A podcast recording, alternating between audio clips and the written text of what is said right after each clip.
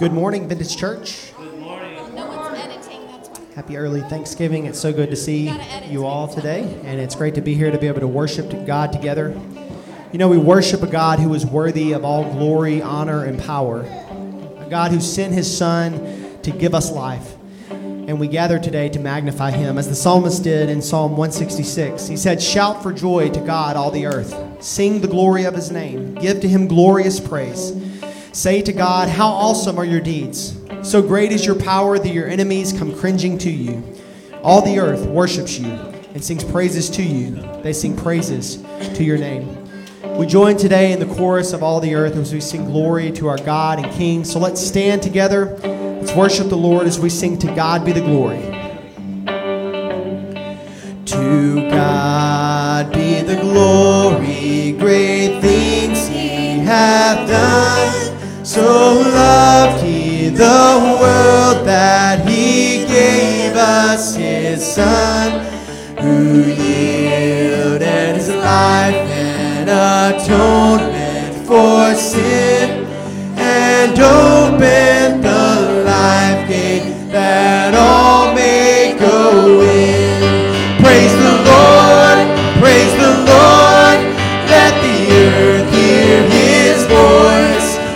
Lord, praise the Lord, let the people rejoice. Oh, come to the Father through Jesus the Son, and give Him the glory, great things He hath done. Oh, perfect redemption, the purchase of blood. Every believer, the promise of God, the vilest offender who truly believes, that moment from Jesus all pardon receives. Praise the Lord, praise the Lord, let the earth hear His voice. Praise the Lord, praise the Lord, let the people rejoice. Oh, come to the Father through Jesus the Son, and give Him the glory, great things He hath done. hath taught us, great things he hath done, and great our rejoicing through Jesus the Son. But purer and higher and greater will be our wonder, our transport, when Jesus we see. Praise the Lord, praise the Lord, let the earth hear his voice. Praise the Lord, praise the Lord, let the people rejoice. Oh, come to the Father through Jesus the Son, and give him the glory, great things he hath. Praise the Lord, praise the Lord, praise the Lord, let the earth hear his voice. Praise the Lord, praise the Lord, let the people rejoice. Oh, come to the Father through Jesus the Son, and give him the glory, great things he hath done, and give him the glory, great things he hath done.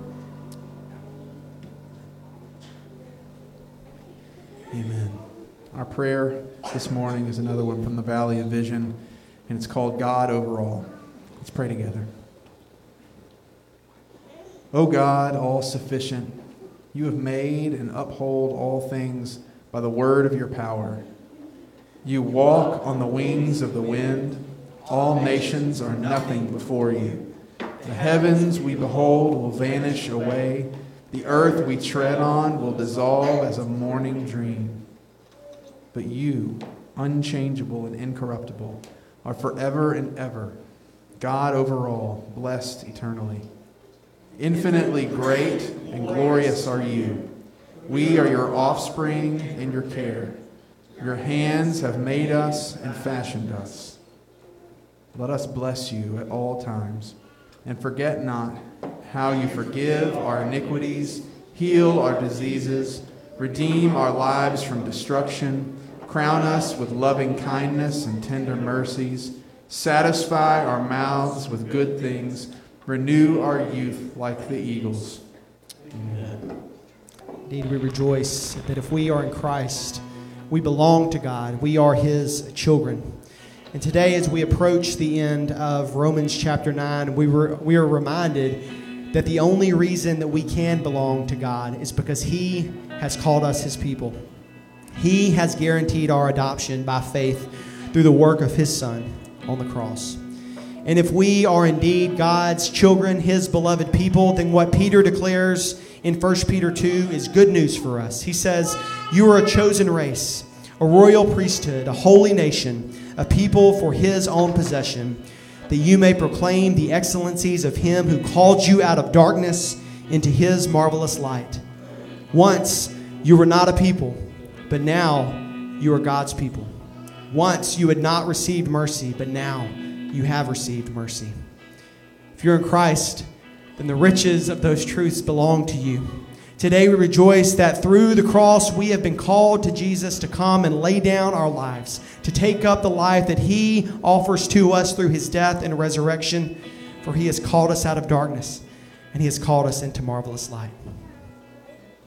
Into marvelous light I'm running, out of darkness, out of shame. Through the cross you are the truth, you are the light, you are the way.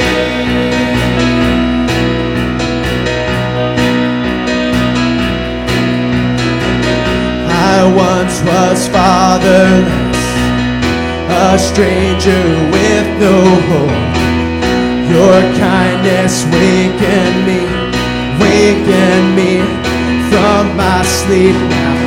Your love, it beckons deeply, a call to come and die. By grace now I will come, take this life, take your life. Sin Sin has lost its power. Death has lost its sting. From the grave you've risen victoriously. Into marvelous light I'm running. Out of darkness, out of shame. Through the cross you are the truth. You are the life. You are the way. My dead heart now is beating. My dead heart now is beating. My deepest stains now clean. Your breath fills up my lungs. Now I'm free. Now I'm free. My dead heart now is beating. My deepest stains now clean. Your breath fills up my lungs. Now I'm free, now I'm free. Sin has lost its power. Death has lost its sting. From the grave you've risen victoriously. Into marvelous light I'm running. Out of darkness, out of shame. Through the cross you are the truth. You are the light, you are the way. Into marvelous light I'm running. Out of darkness, out of shame. Through the cross you are the truth. You are the light, you are the way.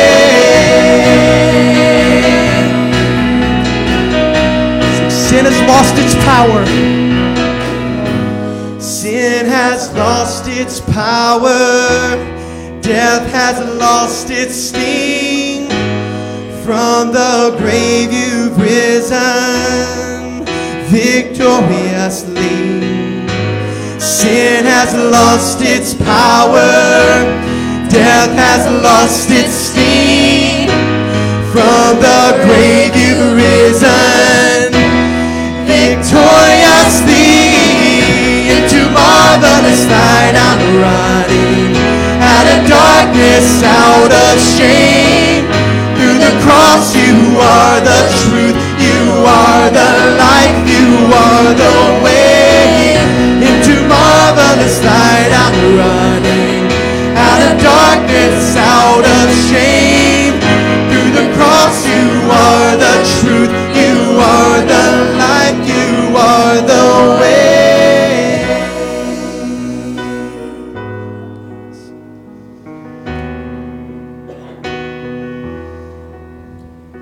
Rejoice today that even though we have broken God's law, even though we stand condemned before Him, that God has made a way to justify us through the atonement achieved by His Son on the cross. So we rejoice today in the sacrificial and atoning death of Christ that covers us with His blood, that shelters us by His grace, that purchases our freedom. As we sing today in worship, may we rejoice in the sweet sound of saving grace. Christ has died for us.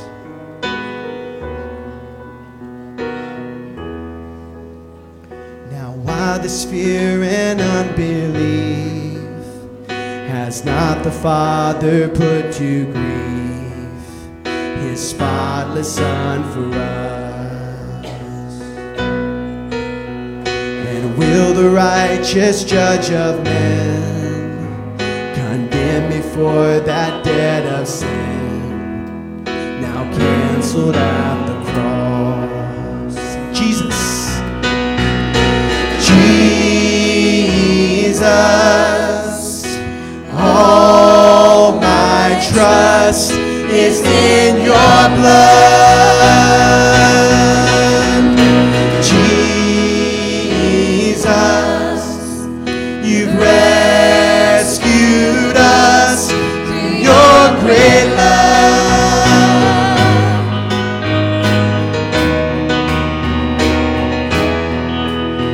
Complete atonement you have made, and by your death have fully paid the debt your people owe.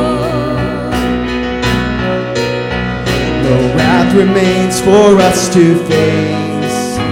We're sheltered by your saving grace and sprinkled with your blood. Jesus. Jesus, all my trust is in your blood. Jesus, you rescued us through your great love. How sweet the sound of saving grace, how sweet the sound of saving grace, Christ died for me. Sweet the sound of saving grace, how sweet the sound of saving grace, Christ died for me.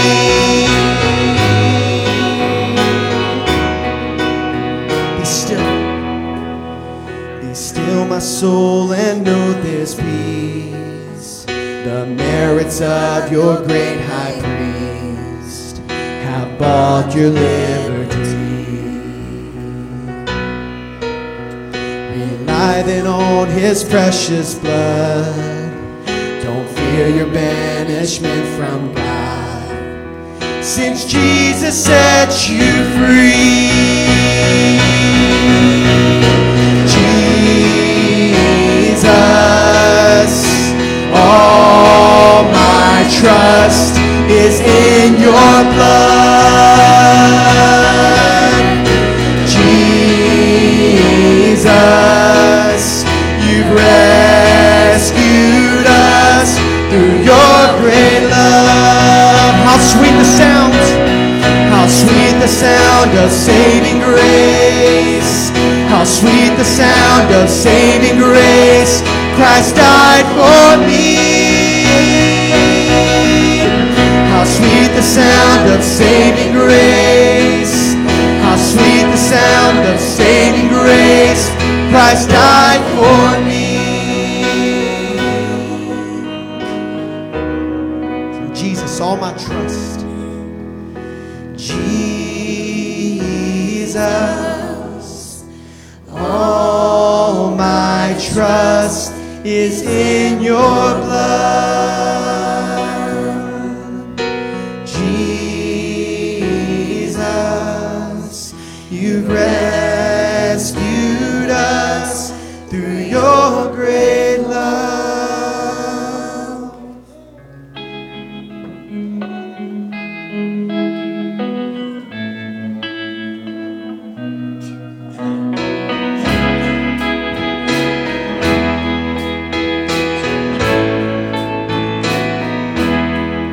My hope is built on nothing less than Jesus' blood and righteousness. I dare not trust the sweetest frame, but wholly lean on Jesus' name. On Christ the solid rock I stand, all other ground is sinking sand.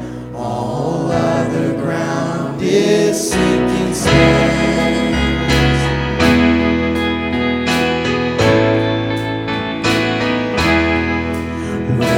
Darkness veils his lovely face, I rest on his unchanging grace. In every high and stormy gale, my anchor holds within the veil. On Christ the solid rock I stand, all other ground is sinking sand. All other ground is sinking sand.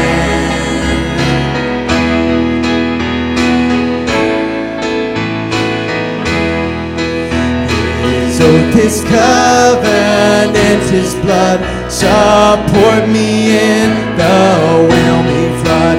When all around my soul gets weighed, he then is all my hope and stay. On Christ the solid rock I stand, all other ground is sinking sand.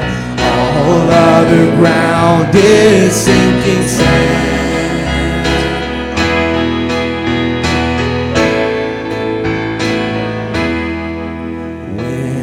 Shall come with trumpet sound.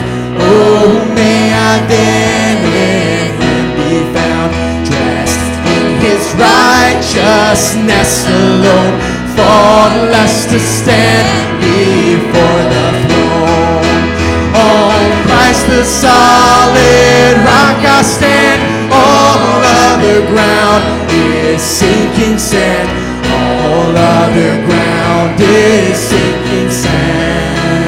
On Christ, on Christ the solid rock I stand. All other ground is sinking sand.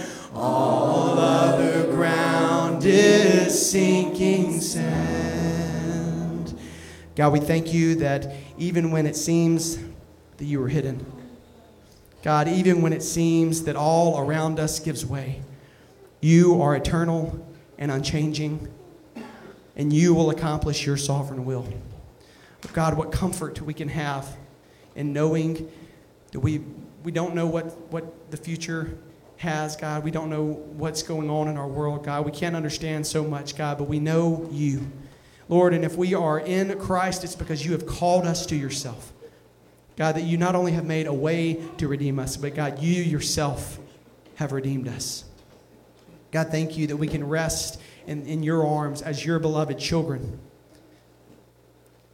God, may we, fi- may we find comfort in knowing you. God, and even as we get a glimpse of that, Lord, uh, when we gather, Lord, may it be what defines our lives, Lord, knowing you and making you known. God, as we are able to gather, able to worship you, even able to give now and to receive from your word, God, would you fill us with gratitude? And as a result, would you allow us to offer what we have freely to you? God, may we um, embody what it means to be a living sacrifice by the way that we uh, live our lives, by the way that we give our money, Lord, by the way that we worship you. God, be glorified by what we do here. In Jesus' name.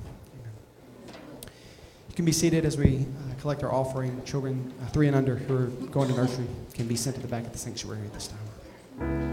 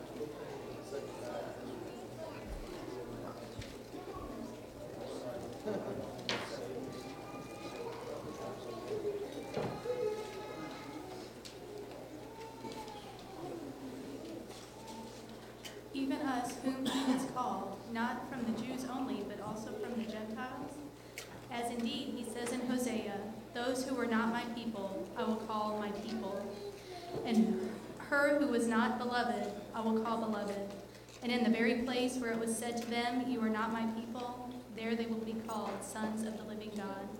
And Isaiah cries out concerning Israel, though the number of the sons of Israel be as the sand of the sea, only a remnant of them will be saved, and for the Lord, for the Lord will carry out his sentence upon the earth fully and without delay. And Isaiah predicted, if the Lord of hosts had not left us offspring, we would have been like Sodom and become like Gomorrah. This is the word of the Lord. Thanks be to God.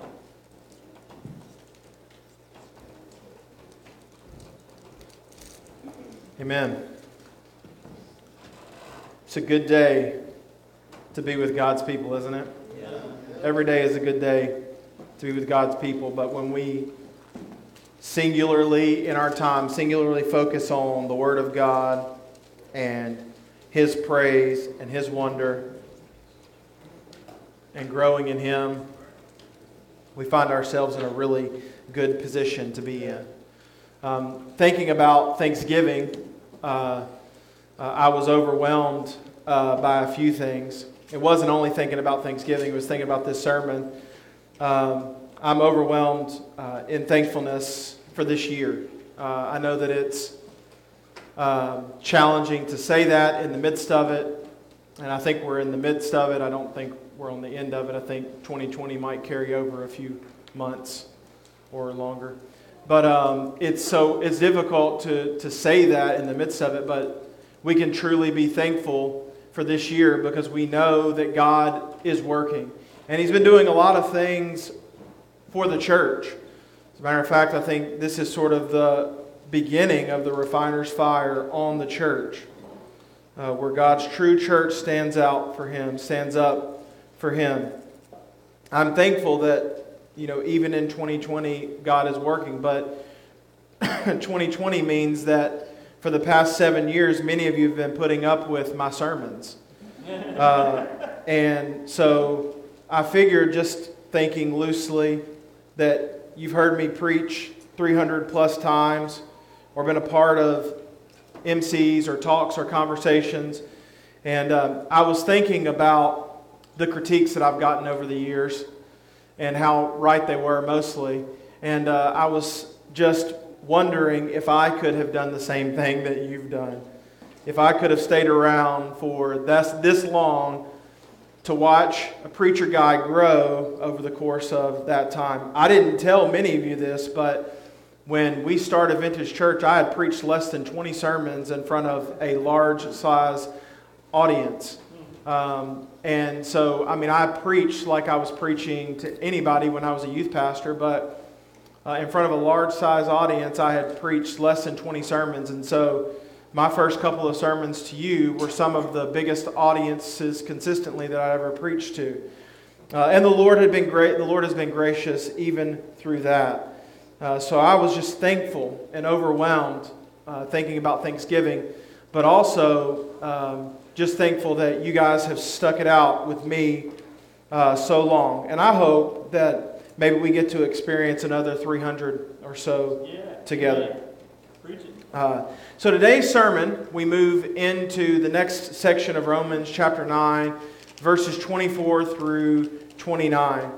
Um, today's sermon is really a summary of sorts of what Paul is being, what, what Paul has been saying at the end of Romans chapter eight into Romans chapter nine. Uh, we have seen Paul answering these questions over the last few weeks, and they are important to see and understand. Has God's word failed?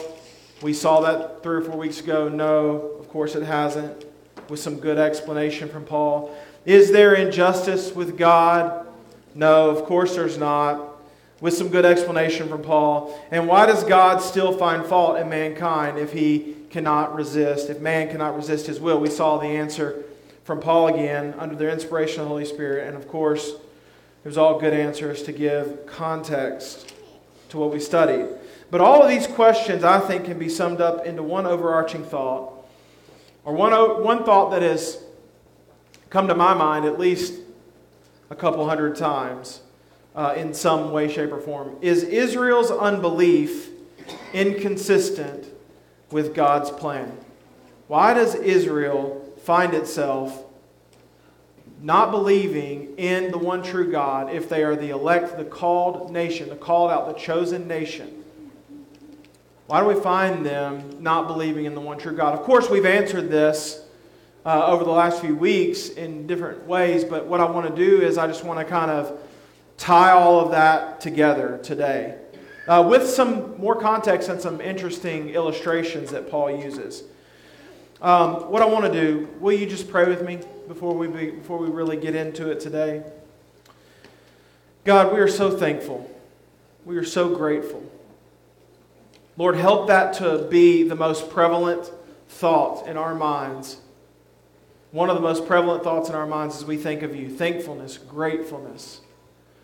Lord, help it to be one of the most prevalent thoughts in our minds when we think of the church, the body of Christ, thankfulness, gratefulness. Lord, help everything that we do, every motivation we have for you and for uh, to do for others to be about your glory, but also out of cheerfulness and the gratitude of our heart for what you've done for us. Lord, thank you that you have never left us, you have never forsaken us. Thank you that you are you remain to keep a people amongst yourself, and you will keep them until they die and until you return. Lord, we praise you because we have a confident assurance in salvation in Christ and Christ alone. It's in that name we pray. Amen. If we just take a glance at Paul's text sometimes, and I know that I have felt this way before really studying Romans in depth, and I will confess to you that other than my own personal studies, this is the first time that I've studied Romans in the type of depth that I'm studying it with now. Uh, obviously, I was familiar with Romans, I knew Romans, but I would read chapters of Romans, and it would constantly seem to me like Paul was getting, was, was wondering a little bit. He had too many side sermons in Romans, and sometimes they didn't feel as if they were as connected as mine are, which I know maybe I have a little biased in thinking my side sermons are connected. But upon further examination of Romans, of Romans nine specifically today, what we find is that Paul is always, as a good teacher, doubling back onto a very important subject. He is reiterating and reemphasizing certain points that we must know and see. And that's what he's doing today.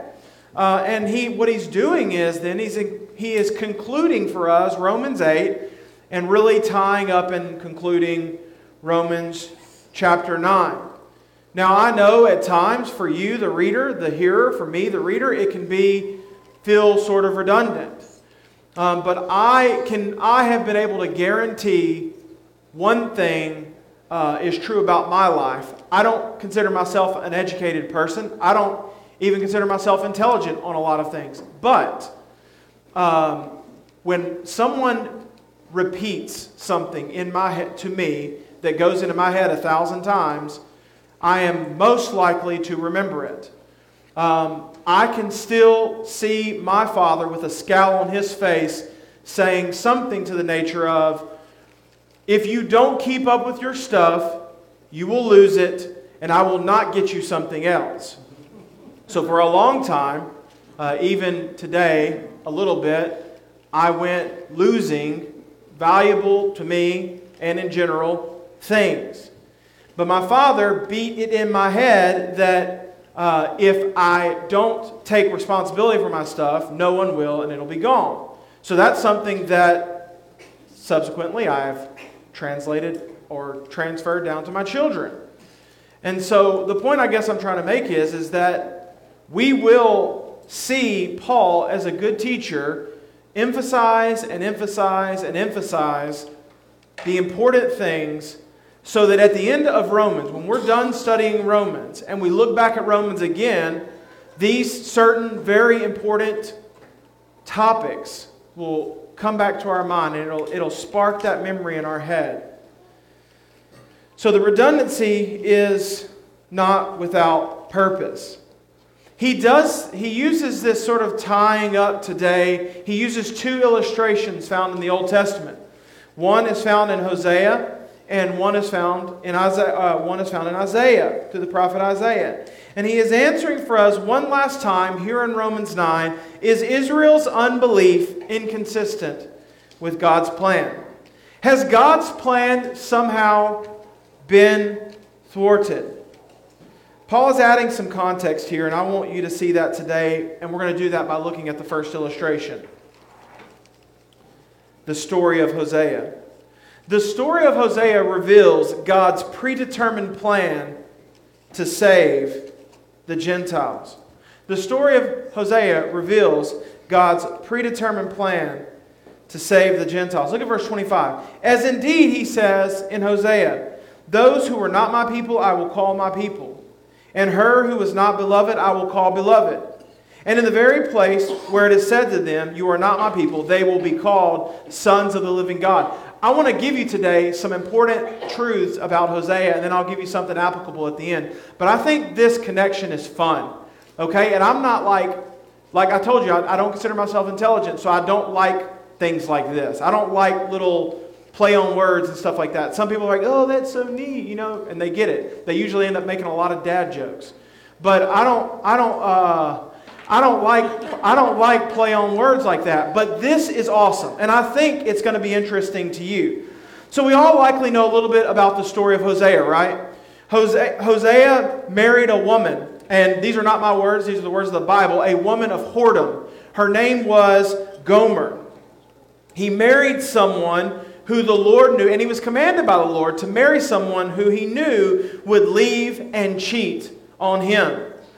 Gomer bore Hosea three sons, the first, uh, or three children. The first of their children was Jezreel. The second was Lo-Ruhamah, sorry, Lo-Ruhamah, and the third was Lo Ammi. At some point, Gomer left her husband and family and went to be with other men. She prostituted herself. She poured herself out. She abandoned Hosea to the point where she rejected him even as her husband. Now in Hosea three, we find the Lord commanding Hosea. This is the, the plot twist in the story. Hosea three, we find the Lord commanding Hosea to go get his wife. To go get his wife and bring her back into his house. To the point where Hosea has to go and buy his wife. This is the like the ultimate slap in the face. For a man, by the way, for anybody. Hosea has to go to another man's house and buy his wife back for himself. And we look at this and we say, poor Hosea, get ready. You might not see what's happening here, or you might not see the connection super clearly, but I have two things to point out from the story of, of Hosea. The story of Hosea is not a story of a gullible and desperate man. The story of Hosea is a man of grace and mercy and love. The story of Hosea was written to parallel the rejection of God by his people. God is the faithful husband, and Israel is Gomer, who had love and care, uh, who had the love and care of a faithful husband, but left it all for the arms of another man or men. We see this comparison more starkly in the way Hosea named his children. The first, Jezreel, was the word for the mo- it was the word for the motion of scattering or tossing away. Many times on the construction site, or even if I, in my own house, if I have a dust mop, a dustpan, and I have a brush, and I'm close to the door, I'll sweep up the pile of dust. I mean, not many times at my own house. I do this a lot on construction sites. So I'll sweep up the dust, and I'll open the door, or I'll open a window, and I'll chunk it. I'll just scatter it out. Jezreel means to be tossed away, to be scattered out. Jezreel represents the ten northern kingdoms.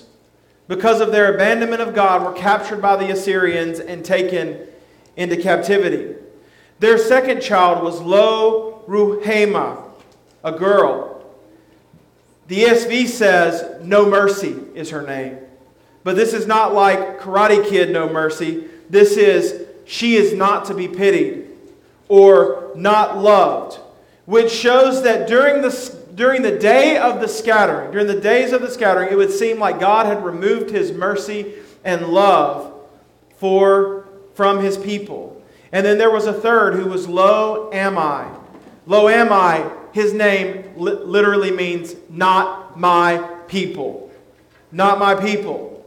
In a sense then, what God is saying in Hosea, and Paul is going to connect even to the Gentiles, even to us today, the chosen nation would cease to be the people of God. Now, not completely, but we will we will be reminded in a minute of Uh, a remnant remaining. So they're not completely cast out. We were reminded of that remnant. But because of their sins, they were once his people. They will be called not my people. What a dysfunctional marriage. A husband who is semi-faithful, A wife who goes out and seeks other men to the point where the husband has to go buy his wife back from another man, and then children with those kind of names. You're not setting yourself up to be uh, to, to be in the book of people who influence the most people in the world in a positive way. The story of Hosea reveals the rejection of God by Israel. And we say, not me, never would I be Hosea. All the women and the men in here can say that together. I would never be Hosea. And yet, we find ourselves expecting the same things of God to us. The story of Hosea reveals the rejection of God by Israel, but also the story of Hosea reveals God's gathering of a new people. Look at verse twenty-five. As indeed he says in Hosea, those people were not my people. I will call my people. And her who is not beloved, I will call beloved. And in the very place where it is said to them, you are not my people, there they will be called sons of the living God. I want, I want to point out two things before we move on. Not, these are not two points, just two thoughts to, to, um, to look at. Verse twenty-five says, and indeed he says. The he here is important, and the says here is important. The he here is God the Father saying to his people. And the says here is a present tense word, meaning that the words that he said to Hosea, the words that he said to Israel, are the words he's still saying to all who would call upon him today. Not my people, not beloved, scattered out. But there is a change. The story of Hosea reveals God's gathering of a new people. He says he will call a people that are not his people, his people. He will call them who are unloved, loved. This describes God opening his salvation to another nation and nations, to the world, to the Gentiles. Not his people and not beloved. Does that sound familiar? I've pointed it out a few thousand times, but in Ephesians two, verse eleven, it says, therefore remember that at one time you Gentiles in the flesh called the uncircumcision by what is called the circumcision, which is made in flesh by hands. Remember that at, at a time you were separated from Christ, alienated from the commonwealth of Israel, and strangers to the covenants of promises, having no hope and without God in the world. I will call a people who are not my people. I will call people who are scattered out. I will call people who are unloved, loved, my people, and planted. You might look at this and wonder, how then is God cutting off his people and opening up salvation to the Gentiles, a loving plan? I would like to remind you that everyone ever deserves the wrath of God in hell for all eternity. That the fact that God looks down on anybody and saves anyone is an act of grace and mercy and his own volition and not ours. But I will also point out a positive here, that God did not cut off his people completely. But he, what he did was, he put Israel on the same spiritual plane as the Gentiles. Maybe you've never heard it this way, and I hope this clears it up for you. Israel was God's chosen people. After Israel's rejection, the Gentiles were not. After Israel's rejection, he let Israel know definitively that they were on the same plane as the Gentiles. Really, that's the way it's always been. It's always been about grace through faith in God alone. But now, his people knew it, without a doubt. They were cast out, not in the sense that they were cast away, but they were cast out in the sense of they were not in the same favor as they were with God. Basically, the Jews became Gentiles in spirit. And in his love, he says this. He says, remember, these are the Gentiles that are in exile. They're in, I mean, the Jews that are in exile. They're in Gentile lands. In love, he says, I will call them both where they are. He will call an unwanted and unloved people that are not his. He will call them his people. He will call them loved. and he will call them from the very place that it is said to them. The place where you are is your spiritual disposition. Right where you are. And what is every person's spiritual disposition? Stranger, alien, far off, without hope. Everyone is on the same plane. And Paul has already confirmed that earlier in Romans nine, as we've attested to, but he is doubling down by saying, yes, even the Jews start where all Gentiles are. I will call you where you presently are. The story of Hosea, friends, is the autobiography of every person in this room. We had a husband who loves us, who pursues us, who cares for us. We reject him and go seek after another mate. He, after a time, comes and finds us, and he bought, buys us with a price and keeps us in a way that we can never run again. Friends, when we give our gospel testimony, it should look somewhat like our personal testimony, what's going on in our life. I was this, I was this, I was this, and now I'm this. But it should look more like this. I have a, I have been a sinner since the beginning. Since the fall of mankind, I fell into that depth of sin. I was conceived in sin. I was born in sin. I was without hope in the world. I was, I was subject to that sin at every turn. But God, being rich in mercy, stepped down, intervened, and He saved me. Friends, if you give, that's, that's the Bible, first of all, but if you give that testimony and you say that is the story of your life, those who are going to be saved will be saved just from those words alone. It is God's Word that will save. So it's good to say where you were specifically. It's good to say what God has been doing in your life. I think all of those are important. But it's just as important to understand that we are Hosea. We are the story of Hosea. We live the story of Hosea. We perpetuate the story of Hosea. What a wonderful illustration for us to lean into today. I will call you scattered, thrown away. I will call you no mercy, pitiful, not to be pitied, unloved. I will call you not my people. But then from that, I will call you something else. Hosea three goes on to say what that is, and it just caps his story off wonderfully. And in that day I will answer, declares the Lord. I will answer the heavens, and they shall answer the earth. And the earth shall again, excuse me, and the earth shall answer the grain, the wine, and the oil, and they shall answer Jezreel. And I will sow her for myself in the land. Friends, Jezreel goes from being scattered out, thrown out, but in the same word, being scattered as seed that is planted. Jezreel goes from being cast out, from being thrown away, to when God steps in, when God intervenes, when God buys Jezreel, Jezreel is cast out, or cast out into the ground to be planted and to produce a fruit.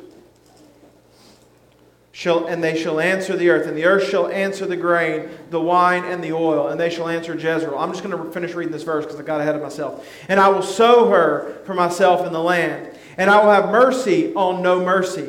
And I will say to not my people, you are not my people. Or you are my people. And he shall say, you are my God. Friends, I got ahead of myself. I'll start back over so you can understand the significance. The Lord changed the names of the children of Hosea in Hosea three after to, to, to symbolize what was going to happen after his rescue. Instead of Jezreel being cast out as trash, he is cast out like the seed that is to be planted. God took the lo, or the no, it means no, off of Ruhamah, and she simply becomes loved. The one who has, uh, who mercy is upon. Mercy is on her. She was no mercy. I will have mercy on her. And he took the lo off of Ammi, and he becomes, He goes from you are not my people to you are my people. See, friends, this is what happens when God intervenes. This is what happens when God steps in and buys his people with a price. First Peter two ten echoed this. Once you were not a people, but now you are God's people. Once you had not received mercy, you were no mercy, but now you have received mercy. John Calvin said it this way, when the Jews were banished from the family of God, they were thereby reduced to the common level with the Gentiles. The distinction between the Jews and the Gentiles has been removed, and the mercy of God now extends indiscriminately to all the Gentiles. Friends, to everyone in the world. When God steps in, when God makes a command, when God establishes something, it is established for forever. And what he has done is he has established a way for all of mankind to receive him as Savior and Lord. He has established a way for those who were cast out to be cast down and planted in the, in the fertile ground. He has established a way for those who were called no mercy to be children of mercy, to be sons, to be loved. And he has established a way for those who were called scattered abroad, aliens, far off, not my people, to be called my people. And it extends indiscriminately throughout all of mankind. I'd like you to take a look at the second illustration really quickly. I probably could have stopped there and you would have been happy. Maybe I can make you doubly happy with the second illustration. The prophet Isaiah shows us that not all Jews would be saved, but only a remnant. That's the second point today. The prophet Isaiah shows us that not all Jews would be saved, but only a remnant. Remnant. Uh, Isaiah... Verse twenty-seven is quoted from Isaiah. It says, and Isaiah cries out concerning Israel, though the number of the sons of Israel be as the sand of the sea, only a remnant of them will be saved. For the Lord will carry out his sentence upon the earth fully and without delay. And as Isaiah predicted, if the Lord of hosts had not left us offspring, we would have been like Sodom and become like Gomorrah. The beginning of chapter nine asks this question, has God's purpose failed? Has his purpose failed, excuse me, in saving his people? The answer is the affirmative that Paul gives. No, may it never be. It's the strongest affirmative one, affirmative one can give. Isaiah confirms for us that this is true. There is a remnant of people, a group of leftovers, so to speak. The wording for remnant here is was first used in military terms, and what it means is it's the people who still stand after judgment. The word for remnant here is the people who still stand after judgment. And there's a lot to be said, and I'll kind of emphasize this a little bit later, friends, but don't consider yourself a part of the remnant if you can't take the fires that stand in front of you. Don't consider yourself a part of the remnant if you won't be able to stand If, you're, if the testimony of your life will not be able to stand, withstand the judgment of God. The remnant is what is left over after divine judgment. For the people of God, it may seem bleak, but friends, there is always those who are faithful. We learn from the story of Elijah that there is always a remnant who have not bowed their knee to Baal. Elijah, after defeating the Baals, he is uh, he is pursued by Jezebel, and he is distraught. He is beside himself. He goes out to the, the desert, the wilderness, to die. And the Lord meets him there, and he says, look, there is a remnant. There is a people. Get up. Don't be discouraged. There is a remnant. I have, I have reserved seven thousand who have not bowed their knees to the Baal. And friends, the good news of the gospel of Jesus Christ, the good news of the faithfulness of the Lord is that he is both saving and keeping a remnant that are his who will refuse to bow their knees to the Baal. Who refuse to bow their knee to the God of this world. Paul is saying something else. Even though that there are countless people in the nation of Israel, there will only be some who come to faith. This remnant is the chosen, then it is the chosen of the chosen. It is all those who come to God in faith. And though it is small in size relative to the population of everyone who has ever existed, The remnant of God is large. It is vast in every tribe and tongue. And those chosen people have always come to God through faith. We have the luxury of seeing this side of Jesus and knowing that it's faith in Christ alone. I want to point out two definitive things for us to see from this, this illustration from Isaiah. Isaiah confirms that narrow is the gate and difficult is the path that leads to life. Isaiah confirms that narrow is the gate and difficult is the path that leads to life.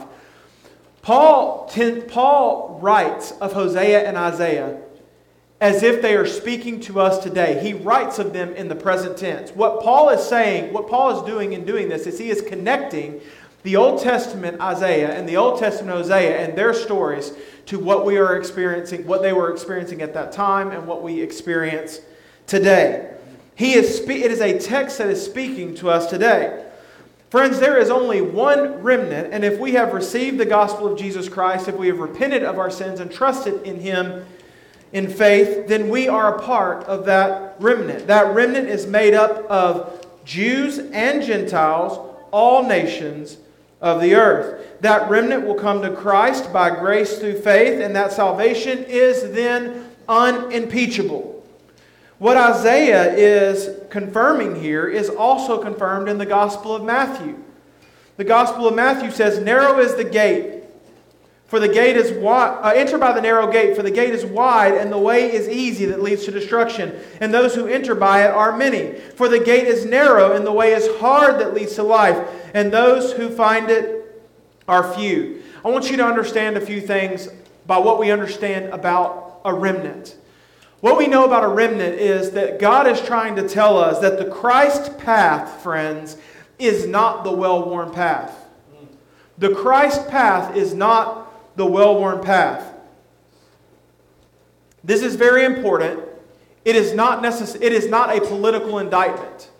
It is not a social indictment necessarily. But it is something that we should examine. If we make a firm stand and we look behind us and there aren't a bunch of Christians confirming that stand, we can be sure that that stand is an ungodly stand. Because Christians will confirm, true believers will confirm truth. If we look behind us, and it'll probably be a smaller group than we might expect.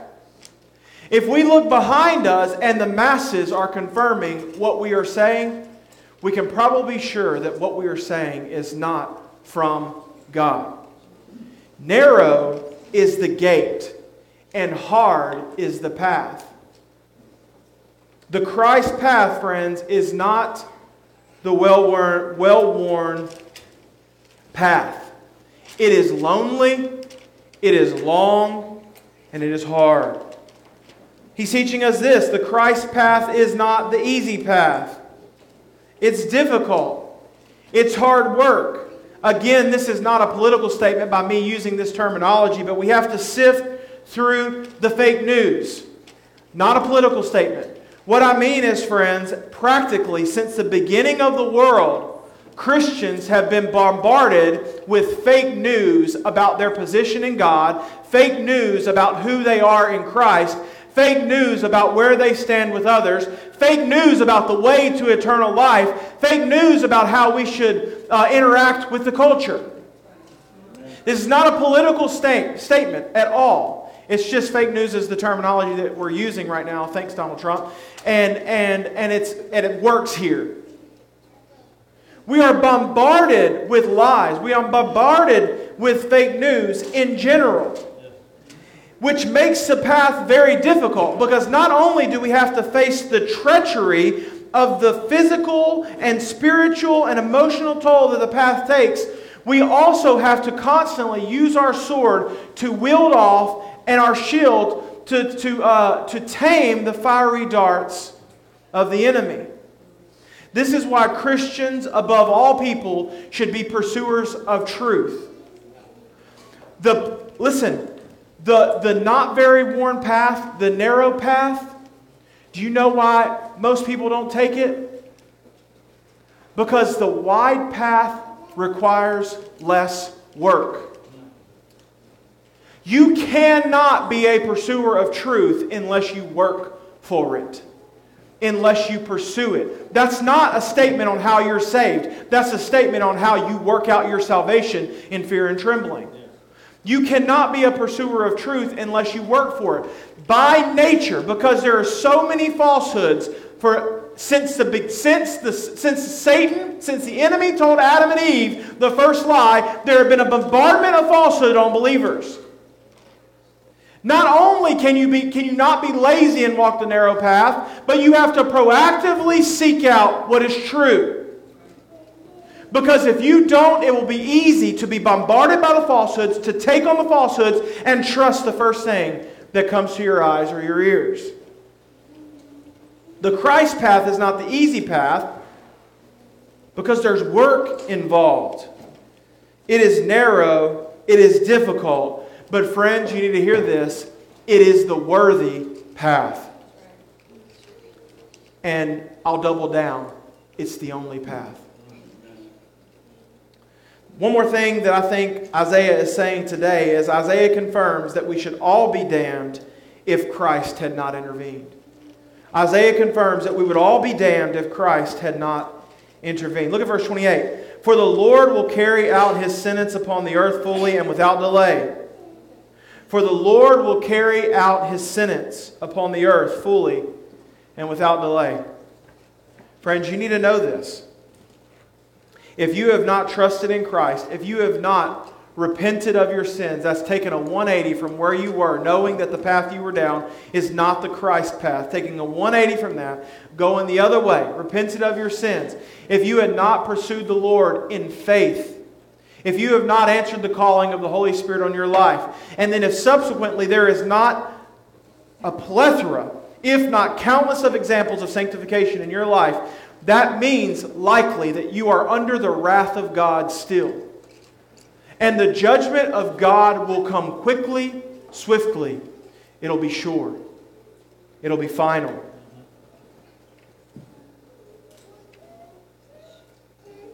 If the Lord had not been, if the Lord had not intervened, Paul said, as quoting Isaiah, if the Lord had not intervened, we would have become like Sodom and Gomorrah. What's left at the site of Sodom and Gomorrah? Nothing. Ashes at the time, but, you know, they're probably dust in the wind, you know. All they are is dust in the wind. But, uh, so they're gone. It's gone. Nothing. Reduced to nothing. If the Lord had not intervened, we would have been blotted out. So how do you know if you're a part of the remnant then? How can we confirm that we are His? I'm going to say this, and you probably only heard me say this a thousand times, but we have to. It is imperative. So I'll keep repeating it. Do you know why I need to keep repeating it? Because we're not doing it as faithfully as we should, all of us. Know and trust His Word. I know I say this all the time. But the only way to distinguish the remnant from the not remnant is to know what God says about the remnant. There are people in this room today, myself included at times, you included at times, who unknowingly sin because we don't understand the Word of God like we should. Who unknowingly give ourselves over to the enemy because we don't understand the Word of God like we should. Friends, you need to know that sins of omission, you accidentally omit them out of your lives, you'll be found just as guilty of those as sins of commission. Know and trust His Word. We must know His Word not only because it sends us down the right path. Read Psalm one nineteen. Thy Word have I hid in my heart that I might not sin against God. Read, read Psalm one nineteen and think about what the Word of God means to us. We must know and trust His Word. Not only because it shows us the right path, but it also shows us the wrong path. And that's equally as important to know where not to go than it is to know where to go. How do we find out that we're a part of the remnant? How do we confirm and make sure and grow in this? We align ourselves with those who stick faithfully to the Word. We align ourselves with those who stick faithfully to the Word. And friends, I say, only those who stick faithfully to the Word. We can be cordial and we can be kind to everyone. We can bring up the gospel to non-Christians of all types, but we must choose to only double down on those who treasure the Bible as we do, or more than we do. I don't think we should cancel people, but here is what I do. And you need to understand, this is why I do what I do. I don't get hung up on spiritual men or women. I haven't, a lot of the people that I've liked in the past have moved on to a different theology. A theology that I think, a theology, that was not me emotional, that was just clearing the throat, or clearing the throat. A theology, it's sad that I have to explain that. A theology that is not biblical. I never really got hung up on them as a hero most of the time. Uh, it saddens me to see, but I think one way that we can make sure that we are not, we are aligning ourselves with the right people is even me, even me. Don't get hung up on a person that is close to you or a person that is not as a hero. They are a hero to you as long as they preach the Word of God. And if I ever stop preaching the Word of God, I hope, I doubt, any, I doubt I'm a hero to anybody in here, but I hope that the feelings about you have about me now respectively go down in comparison to what they were. I don't get hung up on spiritual men and women. I love John MacArthur. I love Steve Lawson. I like Mark Dever. I've liked a lot more people that have fallen away, but I only have so much energy to spend and, and put into trusting men who are speaking on the Word of God. So I'm going to trust in the ones that I think, and I'm going to double down on those people who are most faithful to the Word of God. Here's another thing I do. This is a choice that you can make. I only learn and sit under the most biblical teaching possible. That means reading books. That means listening to sermons or podcasts or even secular radio, secular T V, whatever it may be. This is not relative either. There are ways of measuring who is the most godly, and if you want to discuss those or debate those, we can have a conversation about those later. There's not time for that today. But I only learn and sit under the most biblical teaching. And if I read or choose to learn something from someone who is not a Christian or is not who I have deemed personally the most biblical of this group of theologians, if I'm learning from those people, and I, this is going to sound harsh, but this is my mentality, and it's okay. It's always been my mentality. I don't know that I've ever said it out loud, but here you go. I only look at it as learning from my enemy. Even if they're a Christian, who I think has fallen away from orthodoxy, I only look at it as learning from my enemy so I can know my enemy. I put this quote on Facebook a couple, oh, a week or so ago, and I want to read it to you today. If you know the enemy and know yourself, you need not fear the results of a hundred battles. If you know yourself but not the enemy, for every victory gained, you will also suffer a defeat. If you know neither the enemy nor yourself, you will succumb in every battle. That's Sun Tzu in his book, The Art of War. But Bryce, this is too harsh, right? Aren't we to love? Aren't we to love everybody? Aren't we to love the world? The world isn't my enemy. But what does the Bible say about that? Do we want to go to the Bible, or do we want to go with what our feelings tell us? The Bible says friendship with the world is enmity with God. Now that is friendship with the system of the world. But let's take it a step further. What does the Bible say about us before Christ is in our life? Does it have very high things to say about us? Does it say we were just close? We were just about to be there? The Bible says that we were far off, that we were strangers, that we were aliens, and that we are enemies. And if we are enemy, if, if we or the unbeliever is an enemy of God, then they are enemy of us. Now we walk this weird line because of that. We, on a practical level, we reject everything that the world has to offer in the form of knowledge, in the form of pleasure. We reject those things, and we only receive them in a godly way. We reject everything the world has to offer. An, an examination of worldly knowledge, an examination of enlightenment, or their version of truth should only be then intel gathering or an enriching tool. Intel that will help us effectively know how to bring them the gospel, how to bring the gospel to the lost, so that we can allow more people to leave their old team and join the new one. As life goes on, going down the narrow path, friends, we try then to find this balance between loving our enemies and understanding that they have little, if nothing, to offer us on the way of spiritual and personal development. See, I say this, I point this out because I think it's quite the opposite in the church today. I think we think loving our enemies means believing or adding value to or accepting their view and vantage point. If you can find that in the New Testament, give it to me and I'll correct myself after I say this. Loving our enemy is not thinking on, reflecting on, finding the positives in, or confirming or affirming someone's who is not of God, their vantage point. Loving your enemy is simply this. It's said in First John. If you love the world, if you love your neighbor, you will obey his word.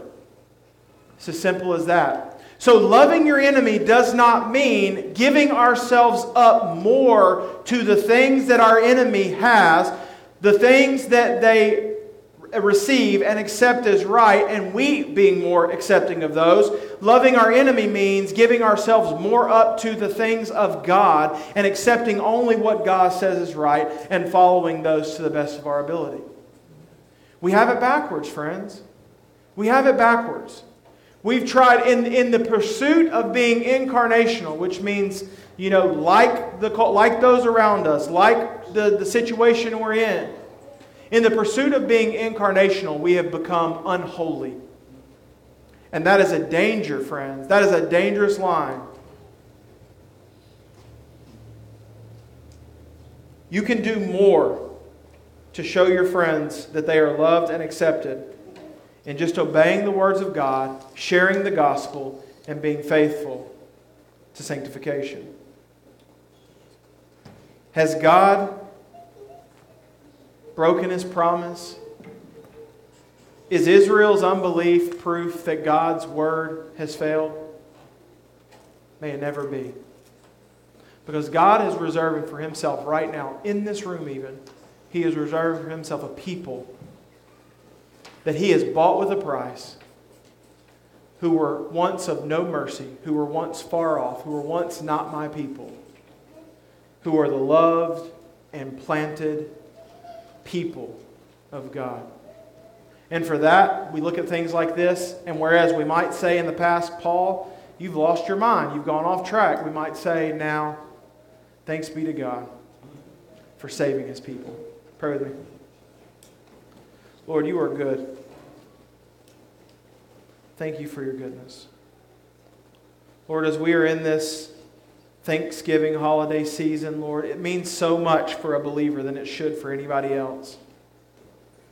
As a believer, we can know what true thankfulness is. As a believer, we can know what true grace and mercy is. We can are are. We can know what a, as a believer we can know what love is. Thank you, Lord, for displaying that most beautifully through your Son, who came to this earth, who lived a perfect life, who died a death he did not deserve, thereby taking on the wrath of God, who was buried and rose again in all power and glory and sits at the right hand of the throne of God. Thank you for showing that in his determination to see salvation through from the beginning to the end. God, you are so good. We are so unworthy. Help us to give our lives to you as an offering, to be used. So not only that we know you, but we are known by you as your people, those who are beloved, those who are planted. We pray and ask these things in the name of Jesus and for his sake. Amen. We're going to come to our time in a service where we take communion. This time is a holy act of worship. This time is a time where we remember the sacrifice that our perfect Savior has given. where his body was broken. His blood was poured out. Not only making us a way, not only making a way for us to receive this beautiful gift of salvation on earth, but also opening for us complete access to the Father.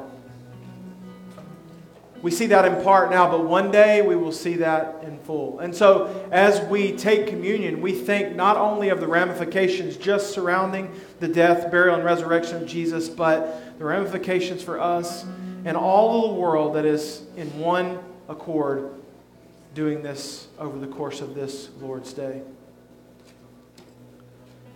Because this is a holy act, we pray that as best as you can, you come up here with clean hands and a pure heart. That your mind, if if on if coming to this table, is able to be centrally focused on what you are doing today with this bread and with this cup. Friends, it's a dangerous thing when we as a church do what God says is holy in an unholy manner. So for your sake, for our sake, I pray that every time you come up here, you do this in a holy manner, as holy as we can with our feeble hands, with our feeble ability. Today we're going to pray, and as a time of response, I just want you to spend some time praying. And then I'll close us in prayer, and as I close us, uh, I want you to come and form a line and, and receive the communion today with clean hands and a pure heart.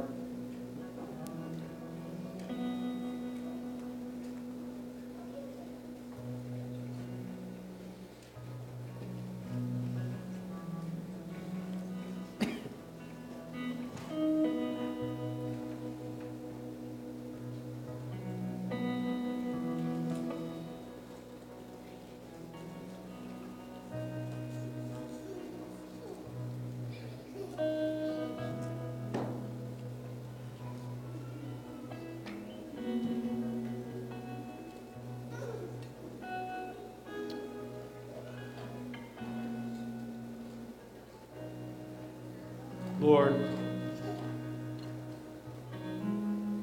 the thought of being not my people, not beloved, scattered out, is bone-chilling.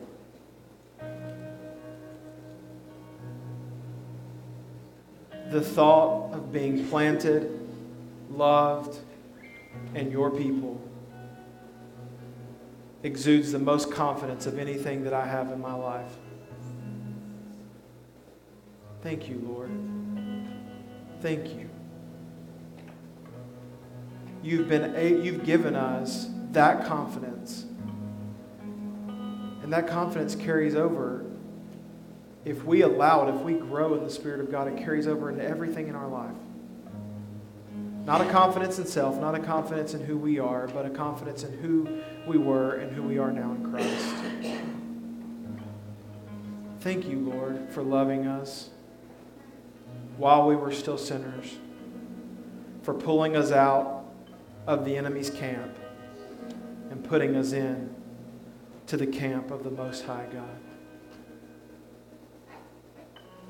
Let that never be lost on us.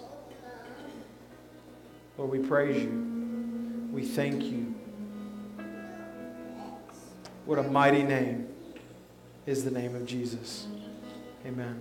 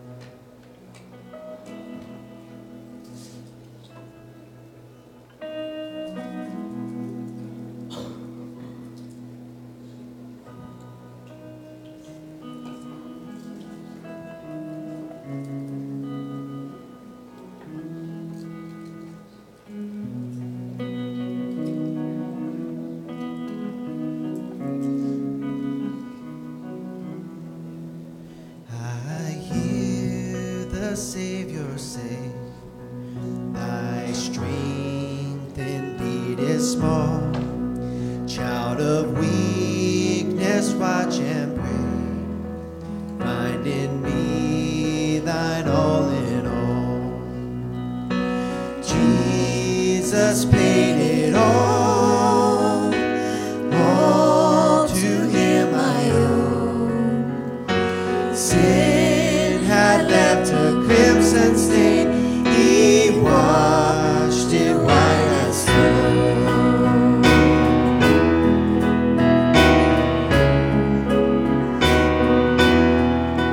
Lord, now when did I find Thy power and Thine alone can change the leper's spots and melt the heart of stone?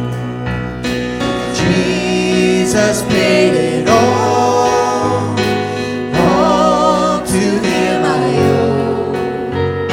Sin had left a crimson stain, He washed it white as snow.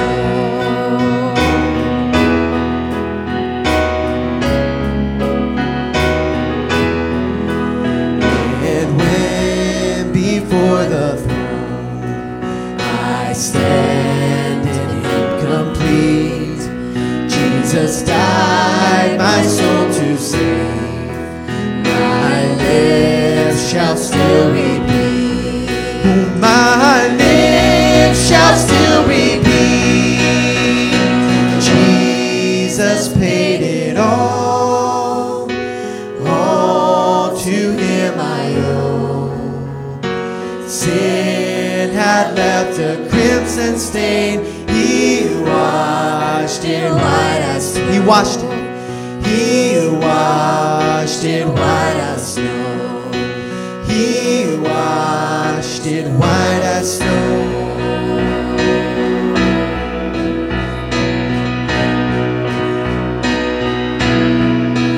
Oh, praise the one who paid my debt and raised this life up from the dead.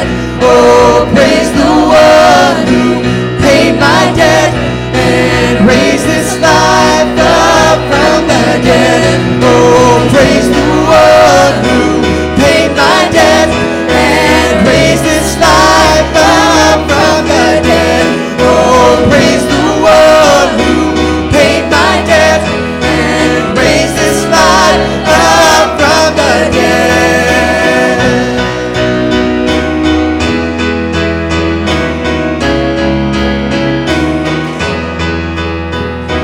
Jesus paid it all, all to Him I owe.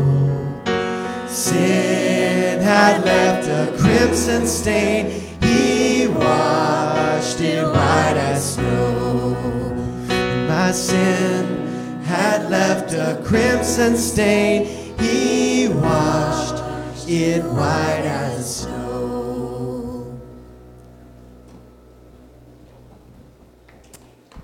Amen. So thankful, right? Uh, just when you thought it couldn't get better. Um, so we have our Thanksgiving meal tonight. Uh, if you uh, if you are new, you can just come, just show up. We would be happy that you just showed up. If you want to bring something, maybe a drink or a dessert or something like that. Um, but if you have been around for a minute, you don't have any options. Bring stuff. Lots of it. Be generous in your serving portions of food. Um, but, yeah, so that's tonight. Um, someone here knows the time. My wife or I don't. Five o'clock. Uh, all of you do, so I shouldn't be the one. Maybe next time I'll sit there and y'all can give me the announcements. Um, okay, so very thankful for that. Um, any... Yeah, if you, if you did Operation. not complete Operation Christmas Child boxes, you can still do those online for twenty-five bucks. The link's in the Facebook group, or you can just Google Operation Christmas Child. Do us a favor if you do that, post in the thread so we can get a count, church count. All right. So thankful for you. So grateful. I always feel like I don't deserve, in, in more than one way, don't deserve you. So love you. Grace and peace. Get it?